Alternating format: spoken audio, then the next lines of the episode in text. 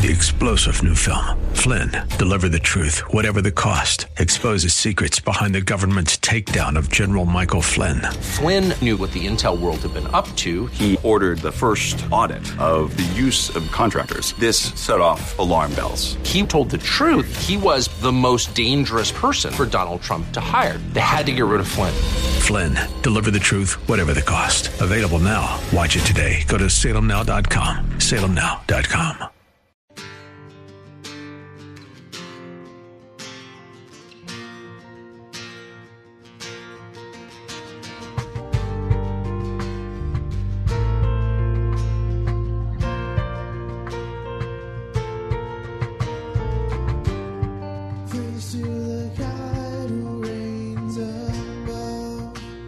Hello, and welcome to In the Word, a ministry of Calvary Chapel of Orlando. We hope that God speaks to you today as we continue our study verse by verse, chapter by chapter through the Bible with Senior Pastor Will Ramirez. Today, as we continue with our study in the book of Judges, Gideon still has his doubts, but little by little he's beginning to have faith in God's promises. We'll pick it up in Judges chapter 6, verse 13. Once again, that's Judges chapter 6, verse 13.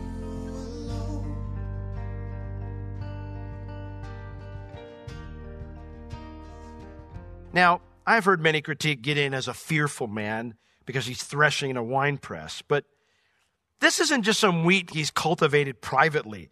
This is part of the crop, which means he went into enemy territory, snatched it, and now he's trying to harvest it before he's caught.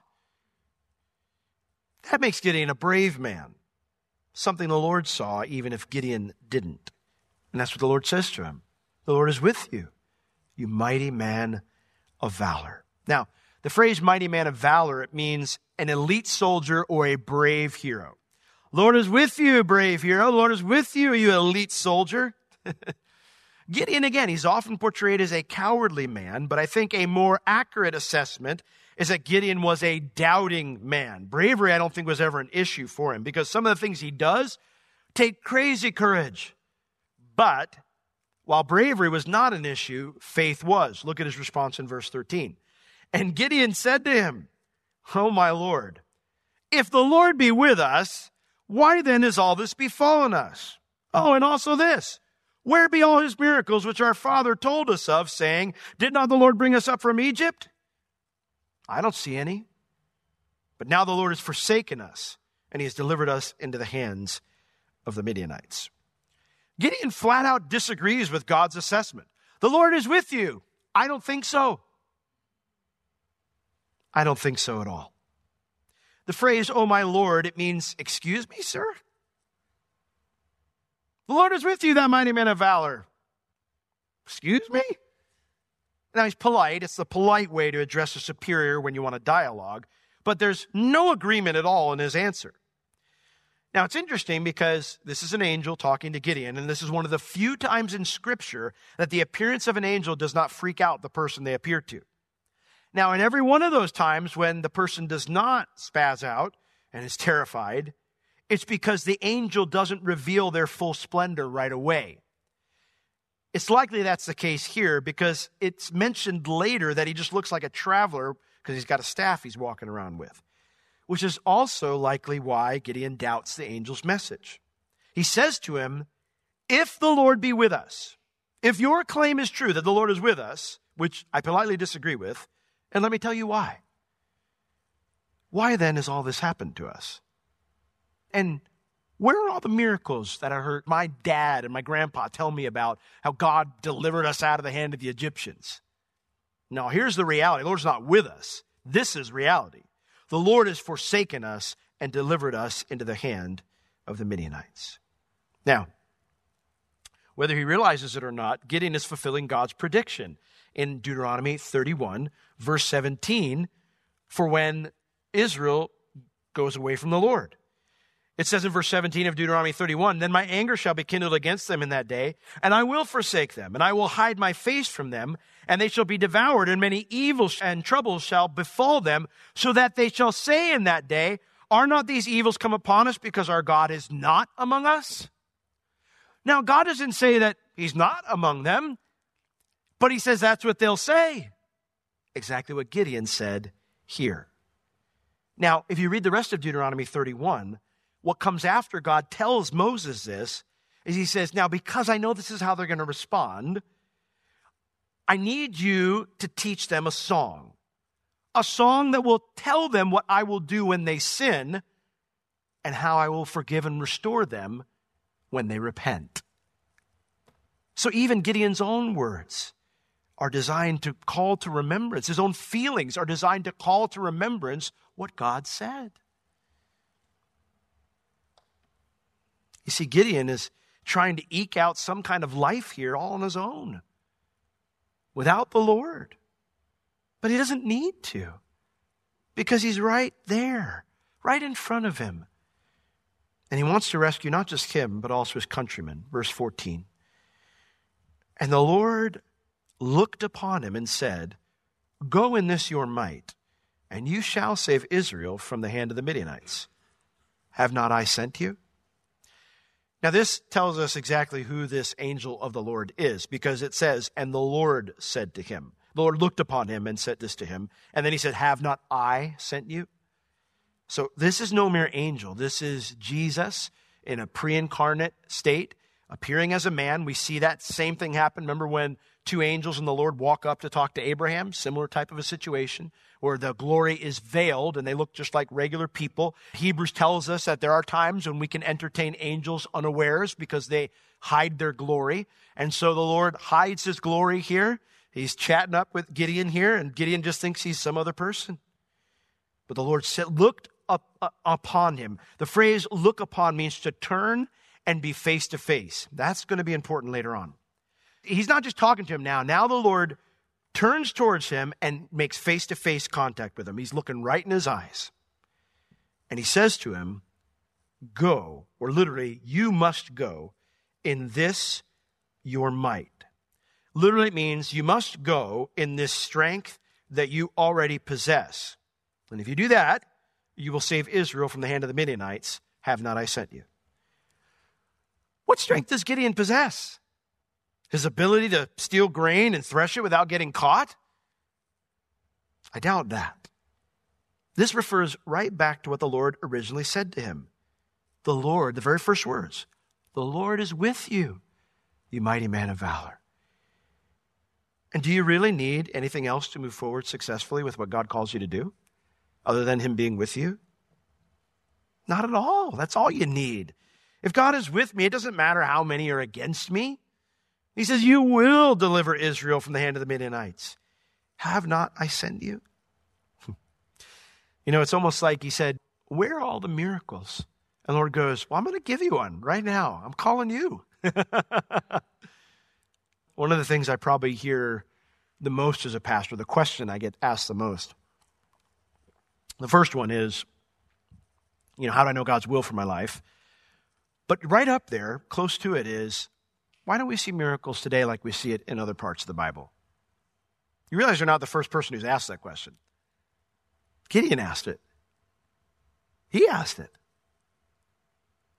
As far as he was concerned, he's looking back going, it's been like 150 years, 200 years. We haven't gone that long in history without seeing the miraculous. When you read about the Welsh revivals in the early 1900s, the Great Awakenings in the 1700s, I see people today, where are all the miracles? You know, I don't know if the Bible's true. We see all these things happen in the Bible. We don't see them today. Maybe it's because we're a little bit more like the judges and a little bit less like Joshua. There's lots of reasons why, but we're not the only ones to ask that question. Where are all the miracles, Lord? He says, Well, you asked where the miracles are, Gideon. Well, I've just given you one. I've picked you to lead my people to victory. And you know what? Anytime God picks a person to do something, it's going to take a miracle. Anytime. Because none of us have the ability to fulfill God's call in our own strength. Now, since that's true, why is it then that we all tend to respond, or at least most that I know, tend to respond like Gideon does here? And he said unto him, Oh, my Lord, wherewith shall I save Israel? Behold, my family is poor in Manasseh, and I'm the least in my father's house. Again, the translation is, Excuse me, sir. I don't think I heard you correctly. But in what way is that going to happen? You apparently don't know me very well, so let me lay it out for you. My family, it is poor in Manasseh. The word there, poor, it actually means the weakest or the lowest. We are not, I don't have high status. Nobody listens to us. And me? I'm the least in my father's house. The word there means the youngest, which would have made him the most insignificant. Remember David when the prophet Samuel comes to select the next king of Israel, to anoint the next king of Israel? And he comes and God tells him, Go to the house of Jesse. It's one of his sons. And what does he ask for first? Bring me out the oldest one. They all go through. He goes through all the kids, and Samuel goes, It's none of them. Do you have any more kids? And what does Jesse say? He goes, Yeah, but he's my youngest. You know, he's, he's cute. He's, you know, he's pudgy. He's got this red, ruddy face, you know. He's adorable, but he's the youngest. He's, you know, what's that worth? He's out in the field with the sheep. Go get him. He's the guy. None of us are likely candidates. But he says that I'm just the youngest. I can't even lead my family, which, even if I could, no one in my tribe, let alone my nation, would follow my lead. It's like Gideon says, Lord, that would take a miracle. to which I would say, Well, didn't you ask for one of those miracles and where they've been? He's giving you one right now. This is why I say that Gideon had a faith problem, not a bravery problem. God had already told him how this would happen. I'll be with you. Thus the Lord repeats it a third time. He said, The Lord will be with you. And then he said, You must go in this strength you already possess, which is me being with you. How, how is this going to happen, The Lord? He goes, Okay, I'll say it a third time. and the Lord said unto him, verse 16, Surely, I don't want to repeat, I have to repeat myself again. Surely I will be with you, and you shall smite the Midianites as one man. The word there surely means truly. It's a marker that strengthens a previous statement. I said it before, I'm emphasizing it now. Truly. I'll be with you. That's how. And you shall smite the Midianites, he says, as one man. In other words, as if it was just one person.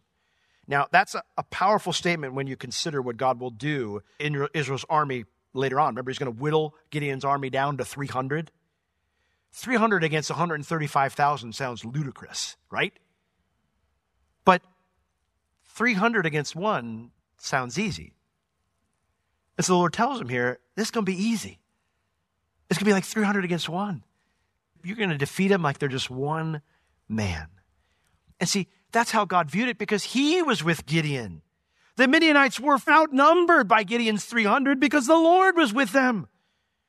That's why we never look at the odds when it concerns obeying God or following God or stepping out in faith. We never look at the odds because when He is with me, whatever the odds appear to be, they are unequivocally in my favor. Now, by this point, Gideon starts to wonder if this is more than just a traveler, but he's not convinced. He still has serious faith issues, so he asks for proof. This will be one of many times that Gideon will ask for proof. Verse 17. And he said unto him, If now I have found grace in your sight, then show me a sign that, you, that you're talking with me. That's the Lord talking with me. Depart not from here, I pray you, until I come unto you and bring forth my present, my offering, and set it before you. And then the Lord said to him, I will tarry until you come again. Interesting. He says, If you're really the Lord, and you're really picking me, which I'm sure is not the case, then he says, Show me a sign. Do a mighty act, a miracle, to prove that it's really you, Lord, that's talking to me. And then he says, Stay here. I'm going to go prepare an offering and bring it to you. Now, this is a dangerous area. That's why he's doing it in the wine press and he's, you know, he's not doing it the way they normally do it. You know, if this was just a traveler, then he wouldn't stick around waiting for Gideon to return. But the Lord says, I will wait for you to come again. Isn't the Lord gracious to us when we're hard headed like this? There were thousands of other men that God could have picked in Israel. And honestly, when you look at Gideon, this one seems to be the least likely to work, to actually answer the call. But God graciously meets Gideon at every question and at every test. Now, that is not a license to doubt God or to test God. But it is encouraging to know that his patience toward us and his faithfulness to stick with us despite all of our nonsense. Isn't it encouraging? Isn't it comforting? You know, that's why we sing that song, Build My Life. Because we need to trust, choose to trust, that this is what our God is like. And not trust our hearts who condemn us or the enemy who condemns us. You know, Gideon's going to have an experience in a moment where he's going to realize it is God and he's going to be terrified. And you know, that can happen to us sometimes when we realize what we've done and how we failed the Lord. And we can become so terrified that we stay away and we listen to the condemnation of our hearts or we listen to the condemnation of the enemy. The Lord is gracious, slow to anger. He's good, merciful. Amen? Don't forget that. You know, no matter how far you've gone, it's always better to come home than to stay away. Well, verse 19. And Gideon went in and he made ready a kid and, he, and unleavened cakes of an ephah of flour. That is a lot of matzah. Um, this would be a meal that he put, I'll read on. And the flesh he put in a basket and he put the broth in a pot uh, because he would take the goat and they'd make a stew out of it. Um, this is a meal a family would prepare for an honored guest. Um, Gideon is a man of character here and showing good hospitality, even if he's not convinced this is the Lord. But despite the long wait, the Lord is still waiting for Gideon when he returns. It says he put the broth in a pot and he brought it unto him under the oak and he presented it. He offered it to him. Verse 20. But the angel of the Lord of God said unto him, Well, take the flesh and the unleavened cakes and lay them upon the rock and then pour out the broth on top of the rock, which is what we would consider waste of a good meal. But Gideon obeys, and he, he does so. Verse 21 The angel of the Lord put forth the end of the staff that was in his hand, and he touched the flesh and the unleavened cakes. And when he did, it says, There rose a fire out of the rock and consumed the flesh and the unleavened cakes, and then the angel of the Lord departed out of his sight. Gone. Now, why does God have him pour it all out, set the stuff there, and then why does he consume it all? Well, because that's what happens in a burnt offering. When you would come and bring a burnt offering to the Lord, you know, depending upon the type of offering you would bring, there was always a portion, though, that would go to the Lord. And it would go on the altar. No one would get to pick pieces from it. You didn't get to eat it when it was left over. It would be entirely consumed because it was the Lord's portion. And the idea, the symbolism it was conveying is that you are fellowshipping with the Lord as you eat your portion and he eats his portion. All right? So there is no greater demonstration that God could have given here that he is the Lord than to receive it as the Lord received an offering. And so he tells them, pour it all out, man.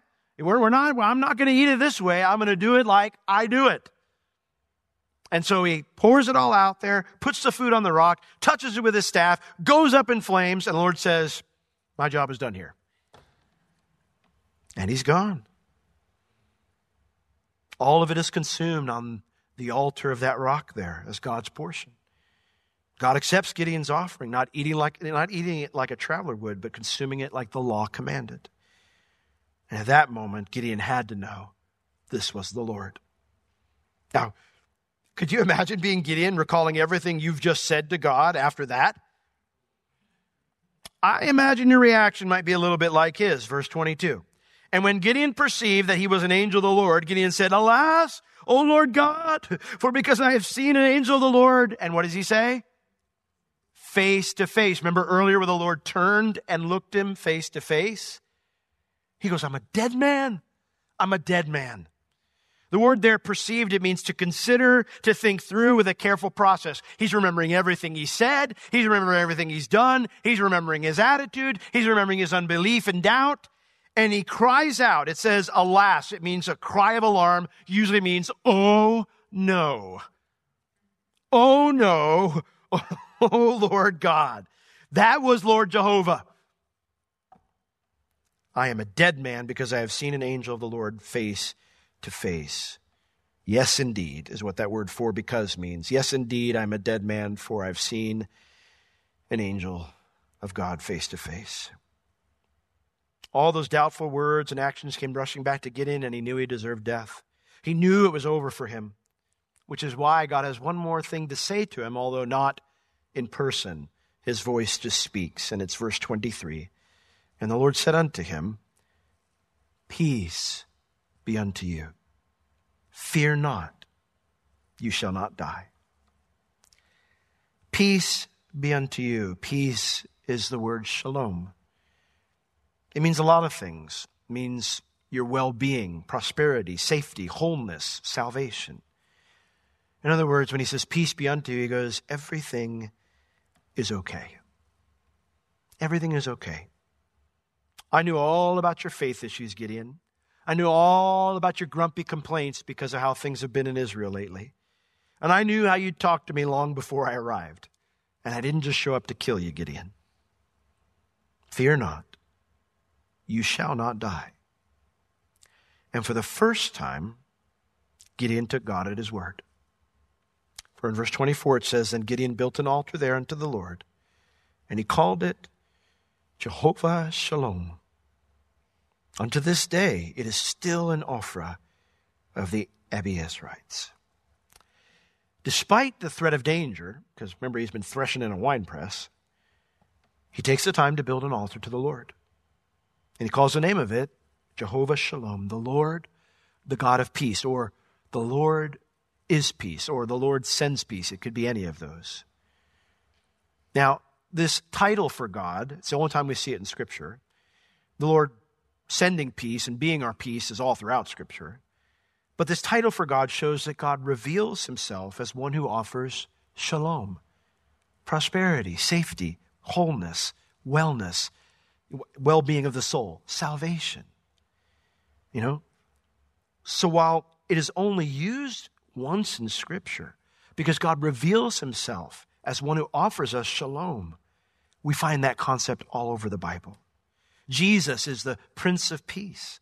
Ephesians 2:14 states he himself is our peace. So it's not just that God offers peace to us, it's that he becomes peace to us.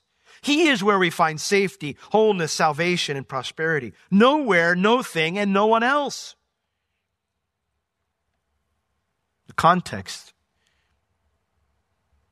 is that God becomes all that people deserved to happen to them. Everything that people have deserved to happen to them. Israel earned this because of their stubbornness and unbelief. He becomes all of that shalom to them. That's what this means. Because that's what Gideon is thinking here. He's going, Oh no, that was Lord Jehovah. I'm going to die. And the Lord says, You're not going to die. Peace unto you. He calls it that because he knows what he deserves. But he also believes that's not what God gave him, that God gave him something else instead. Gideon calls this altar by this name in light of God's mercy to him in spite of all of his antics. Have you come to the place where you've recognized what you deserve and how gracious God's been to you? Like Gideon, have you taken God as his word that he wants to be your shalom even though you don't deserve it? A lot of times we don't experience God's peace just because we're off doing our own thing and we're not trusting God. But then the Holy Spirit comes, who lives inside of us, and He's convicting us and He's drawing us to the Lord. Come on back. Come to the throne of grace to find forgiveness and mercy and grace to help in time of need. And then the enemy comes alongside and goes, You can't go back. God's, I mean, can't. How could you go back? And the Lord would have us to learn what Gideon learned. You can always go back because he's Jehovah Shalom. He's the one who is our Shalom. Amen? Lord, we are so grateful that you know what you're doing. I wouldn't have picked Gideon, and I wouldn't have picked me. Lord, but you've done that for every one of us. You said, You've not chosen me, but I've chosen you. What a crazy thought, Lord. That you love us, you want us. You want us to be a part of your family. You want to use us. That you have good plans for us, despite the fact that we, we don't deserve that. Thank you for being our shalom, Lord. Thank you for wanting to bless us, even after we've just blown it. Thank you for being our peace, even after we've had a Gideon attitude where we didn't trust you and we're kind of arrogantly threw out our own ideas, not realizing that you were right in front of us. Lord, help us to recognize that you're always with us, even when it seems like you're far away, even when we've gone far away. That we might always know that that option's available to draw near to you, no matter where we've been before. Thank you for being our peace, Lord. Help us to stay close, to not wander. In Jesus' name we pray. Amen. This has been In the Word with Pastor Will Ramirez, a ministry of Calvary Chapel of Orlando. You can listen to all of Pastor Will's sermons and find other valuable resources online at www.calvarychapelorlando.com or on the Calvary Chapel Orlando app, available on iTunes and Google Play. If you have any spiritual or physical needs, please contact us. We would love to pray for you and assist you in any way we can. You can reach us at 407 523 0800 during our office hours, Tuesday through Friday, 9 a.m. to 4 p.m. Thank you for joining us today. We will see you next time as we continue to learn, walk, and live in the Word.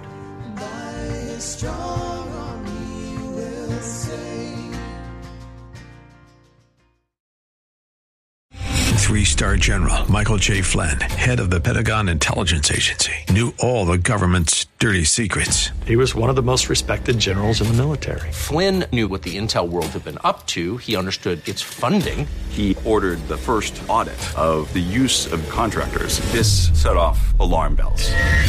The explosive new documentary, Flynn, Deliver the Truth, Whatever the Cost, uncovers the facts behind this scandal. Flynn told the truth. He was the most dangerous person for Donald Trump to hire. I find out the worst enemy that I'm going to face in my life is right here in America. They took my assessment and they wanted me to change it. And I was like, I'm not changing it. They had to get rid of Flynn. With in depth interviews, archival footage, and never before seen personal records of the man behind the headlines. I just felt like I was drowning. Flynn, Deliver the Truth, Whatever the Cost. Available now. Watch it today. Go to salemnow.com. Salemnow.com.